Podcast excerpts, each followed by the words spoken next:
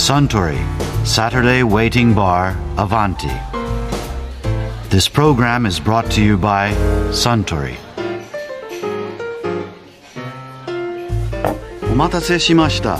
ご注文のザ・プレミアム・モルツです。ありがとうあーうまいこんばんは。いらっしゃいませ。あ、えっ、とベリーニをお願いします。かしこまりました。あかりさんベリーニが気に入りました？ええとってもこのピンク色にやられちゃいました。味もとっても美味しいし。ベリーニがお好きだったらミモザなんかもおすすめですねミモザはシャンパンとオレンジジュースのカクテルですのでオレンジ色が美しいですよへえミモザメモしちゃおう。うんあ、そうそう教授。はい私初めてアバンティに来た時女優の加藤夏希を見ちゃったんですよ。っていうか話聞いちゃった。やっぱりアバンティには女優さんとか俳優さんとかたくさん来てるんですか？加藤夏樹さんなら改装前のアバンティでも私は何度かお見かけしたことがありましたよへえ改装前から来てたんだ。加藤夏樹さんといえば本当に多趣味な方のようですねそうだ以前にもアバンティでこんなお話をされていましたよ落語を見る？はい見に行くですね、寄席の場合だと古典落語だったり新作落語だったりバラバラなんですけど、でも古典の方が好きですね。昔の小話みたいなのが なんかこうあそうなんだって思ったりとか、一番好きな演目っていうんですかあれ？うんはい。演目ですか？結構笑える話はたくさんある中で「断ち切り」っていう話があるんですけど、はすごく悲しいお話なんですよ。落語で悲しい話ってんですあるんです。か人情話でいい話とかっていう話の中で悲しい話なんですよ。最初から笑いがないんですよ。え？最後まで。嘘。で最後私聞いた時に泣いたんですよ。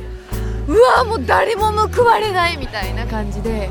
どういう内容かっていうと、若旦那がいてで若旦那が空いている女性がいるんですよ、うん。好きな女性がいて、お茶屋さんの女の子なんですけど、はい。でしょっちゅうデートをしてるんですけど、デートするのにはお金がかかるからって言って若旦那は自分の家のお金を使うようになっちゃうんですで親戚がたまたま集まった時に、あのお金の使いっぷりはひどいっていうんで、うん。蔵に、えー、と100日入れておけって言って入れちゃうんですよ、で若旦那も悪かったなと思って反省するんですけど、で蔵から出てきて、うん。じゃあまたあの彼女に会いに行こうって言って会いに行ったらそこの家のお母さんがなんかこう最初話しにくそうに喋るんですけど最終的にその彼女は亡くなりましたって言うんですよ。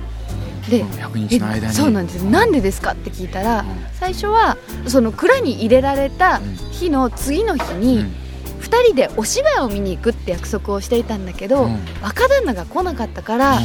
何かあったのかな今日のこと忘れちゃったのかなって言ってお母さんお手紙書いていいって手紙を書くんですよ、うん。で家の使いの者にそこのお宅の方に手紙を届けるんですけど返信がないんですよ。で多分忙しかったんだよって言って、じゃあ多分明日は来るからって言ってまた次の日になるんですけど、来ないんですよ。で連絡も来ないんですよ、うん。閉じ込められてるしね。そうなんです、でお母さん手紙書いていいって手紙を書くんですよ、でその家の方に持ってくんですけど、うん。その家からじゃあ渡しておきますって言って連絡がないんですよ、うん。それがずっと何日か続いていくうちにだんだんその彼女は嫌われたんだって思って、で食事もろくに食べれなくなり体も痩せ細っていく、最終的に栄養失調で死んじゃうんですよ。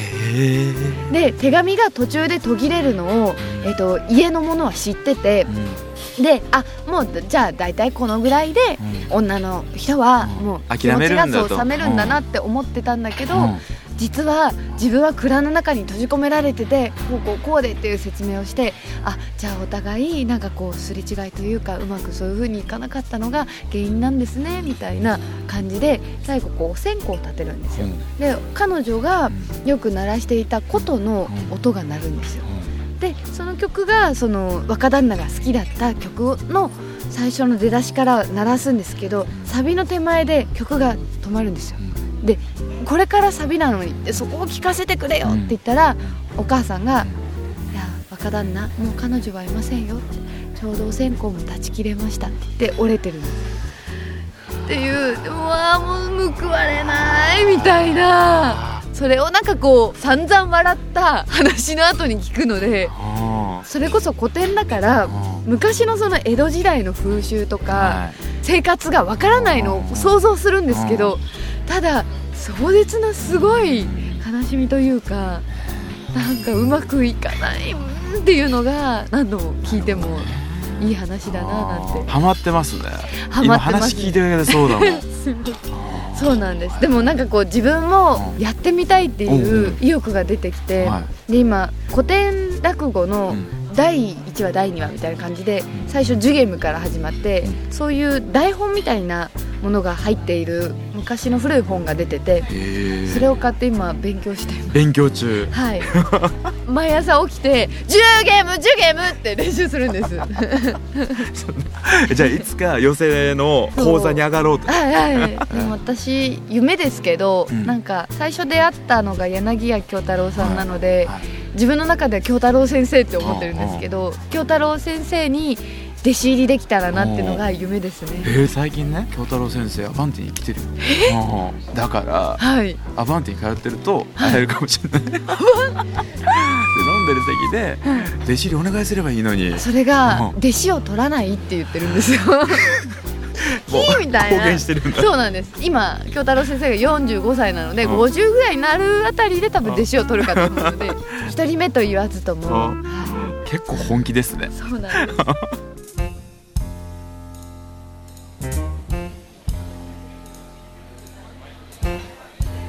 いやー加藤夏樹さんのお話面白かったですね。本当に面白かった。なんだかイメージがまた少し変わりました。いや私もです。アスタンもう一杯いただこうかな。かしこまりました。ところでアバンティの常連客たちの会話をもっと楽しみたいという方は土曜日の夕方お近くの FM 局で放送中のサントリーサタデーウェイティングバーをお尋ねください。東京一の日常会話が盗み聞きできますよ。